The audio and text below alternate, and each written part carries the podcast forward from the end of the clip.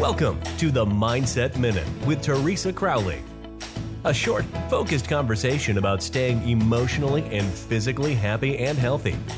Now, here is Teresa. This is the Mindset Minute. Thank you for joining us. I'm Teresa Crowley. Changing the outlook. Everyone's life will have changes. Everyone will and can adapt to those changes.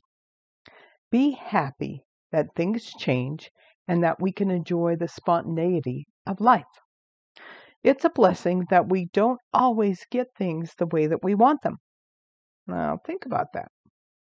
We learn to adapt, and then we learn new things that we might not have seen or experienced earlier. There is always, always, always something to be grateful for.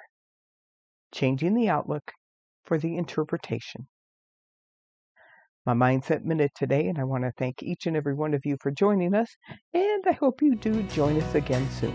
Thank you for listening. We look forward to you joining us weekdays on the Mindset Minute with Teresa Crowley.